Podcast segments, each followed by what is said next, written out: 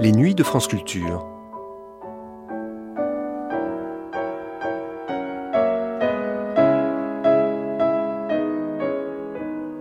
France Culture la nuit, une mémoire radiophonique. Une des plus belles, tristes et grandes histoires d'amour est sans conteste celle qui unit puis sépara au XIIe siècle Héloïse et Abélard. Ils eurent un enfant, puis se marièrent, mais l'oncle d'Héloïse, le chanoine Fulbert, mutila Abélard et le fit émasculer. Le grand philosophe et logicien fut alors définitivement séparé d'Héloïse, à qui il demanda de prendre le voile. En 1980, Claude Métra présentait, commentait et lisait des extraits d'une lettre d'Héloïse à l'homme dont elle était dorénavant et pour toujours séparée.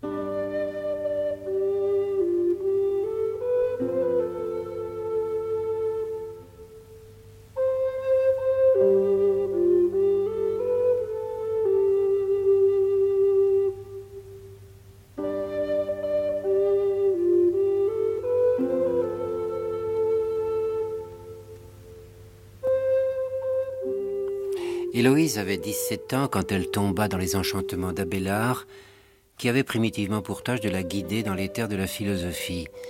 Étranges sont ainsi les voies du savoir. Sous prétexte d'étudier, dit Abélard, nous étions tout entiers à l'amour. Leur liaison, transformée ensuite en mariage, souleva la haine du protecteur d'Héloïse, Fulbert, son oncle, qui sans doute avait aussi grande jalousie de la gloire de celui qu'on considérait comme un des maîtres de la culture occidentale renaissante. On sait ce qu'il en advint. Comme châtiment de cet amour, Abélard fut mutilé.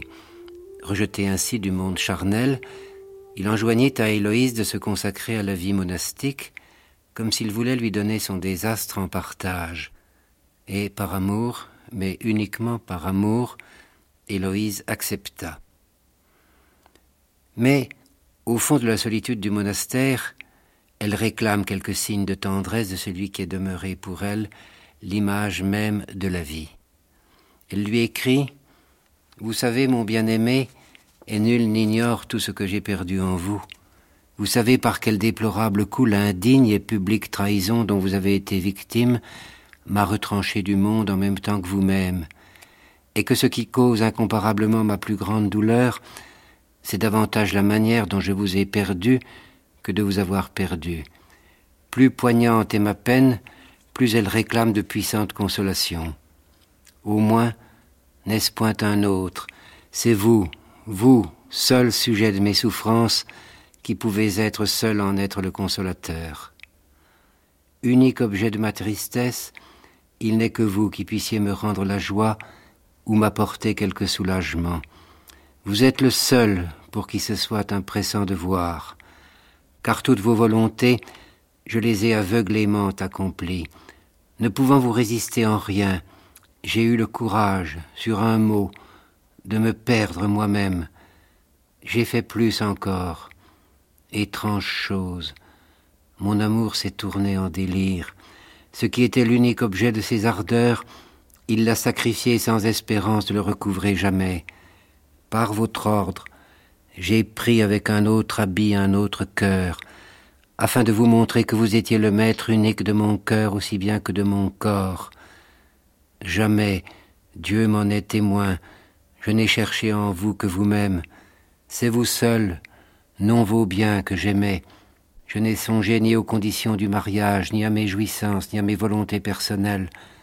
Ce sont les vôtres, vous le savez, que j'ai eu à cœur de satisfaire bien que le nom d'épouse paraisse plus sacré et plus fort, un autre a toujours été plus doux à mon cœur, celui de votre maîtresse, ou même, laissez-moi vous le dire, celui de votre concubine et d'autres filles de joie. Il me semblait que plus je me ferais humble pour vous, plus je m'acquerrais de titres à votre amour, moins j'entraverais votre glorieuse destinée. Héloïse a perdu son amant, celui qui enchantait en même temps son corps et son âme. Mais, face à ce désastre contre lequel il n'est point de recours, elle ne veut pas perdre la seule chose qui fonde sa vie et lui donne un sens, l'amour, Et ce qu'elle réclame d'Abélard, à défaut des caresses qui représentent désormais un continent interdit, c'est au moins la caresse de la parole, moins encore la caresse du signe, un simple mot, une simple image, qui laisse penser à Héloïse que sa passion n'est pas seulement un feu qui se brûle lui-même, solitairement, dans l'abandon du monastère. Quelle épouse, quelle fille ne brûlait pour vous en votre absence et ne s'embrasait à votre vue? Quelle reine, quelle princesse n'a point envié et mes joies et mon lit? Vous aviez entre tous deux talents pour séduire dès l'abord le cœur de toutes les femmes, le talent du poète et celui du chanteur. Je ne sache pas que jamais philosophe les ait possédés au même degré. C'est grâce à ces dons que pour vous délasser de vos travaux philosophiques, vous avez composé tant de vers et de chants d'amour qui, partout répétés, à cause de la grâce sans égale de la poésie et de la musique, tenaient incessamment votre nom sur les lèvres de tout le monde. La douceur seule de la mélodie empêchait les ignorants même de les oublier.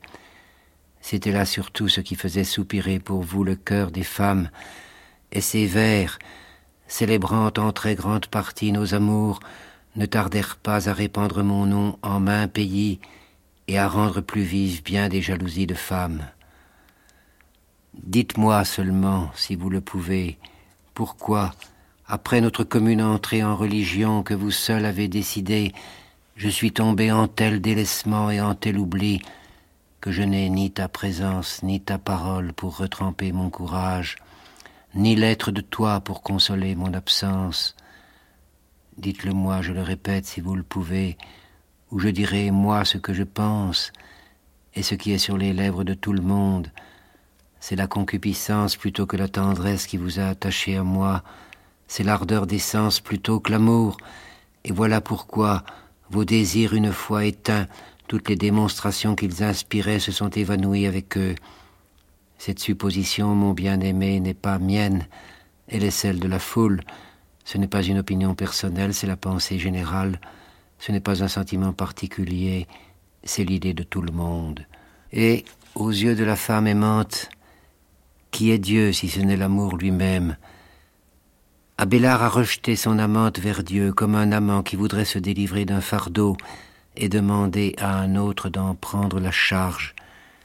Mais il y a dans le cri d'Héloïse le rappel à une autre réalité, celle de la mémoire, qu'au moins, dans l'exil du présent, soit maintenu le souvenir de ce qui, pour les deux amants, a représenté un temps d'accomplissement parfait et que pourrait être Dieu, si ce n'est précisément ce moment où la chair et l'esprit se sont fécondés mutuellement jusqu'à ne devenir plus qu'un.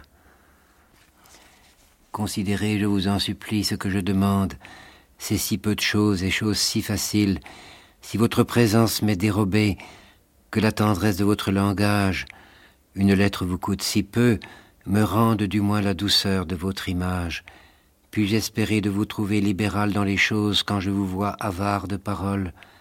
J'avais cru jusqu'ici m'être assuré bien des titres à vos égards, ayant tout fait pour vous, et ne persévérant dans la retraite que pour vous obéir, car ce n'est pas la vocation, c'est votre volonté, oui, votre volonté seule, qui, jeune, m'a jeté dans les austérités de la profession monastique.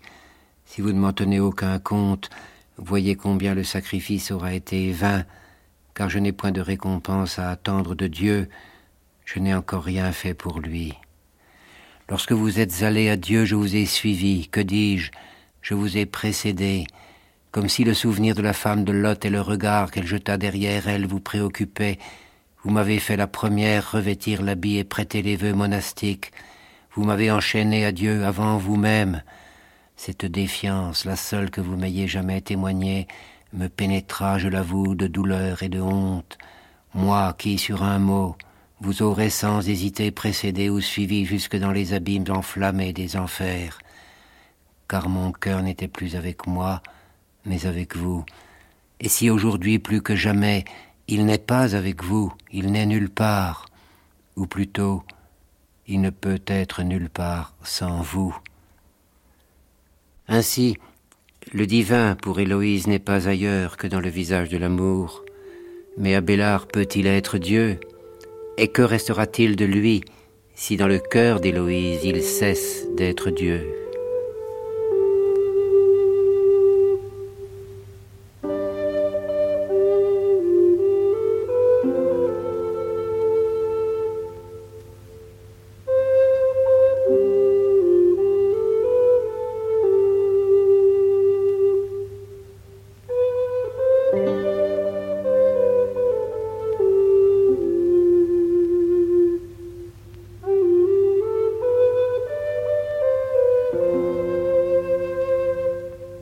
C'était L'écorce des jours. Claude Métra a présenté, commenté et lu un extrait de la correspondance d'Héloïsa Abélard. Cette émission a été diffusée pour la première fois le 4 mars 1980. Vous pouvez la réécouter pendant trois ans et la télécharger pendant un an à la page des nuits sur franceculture.fr.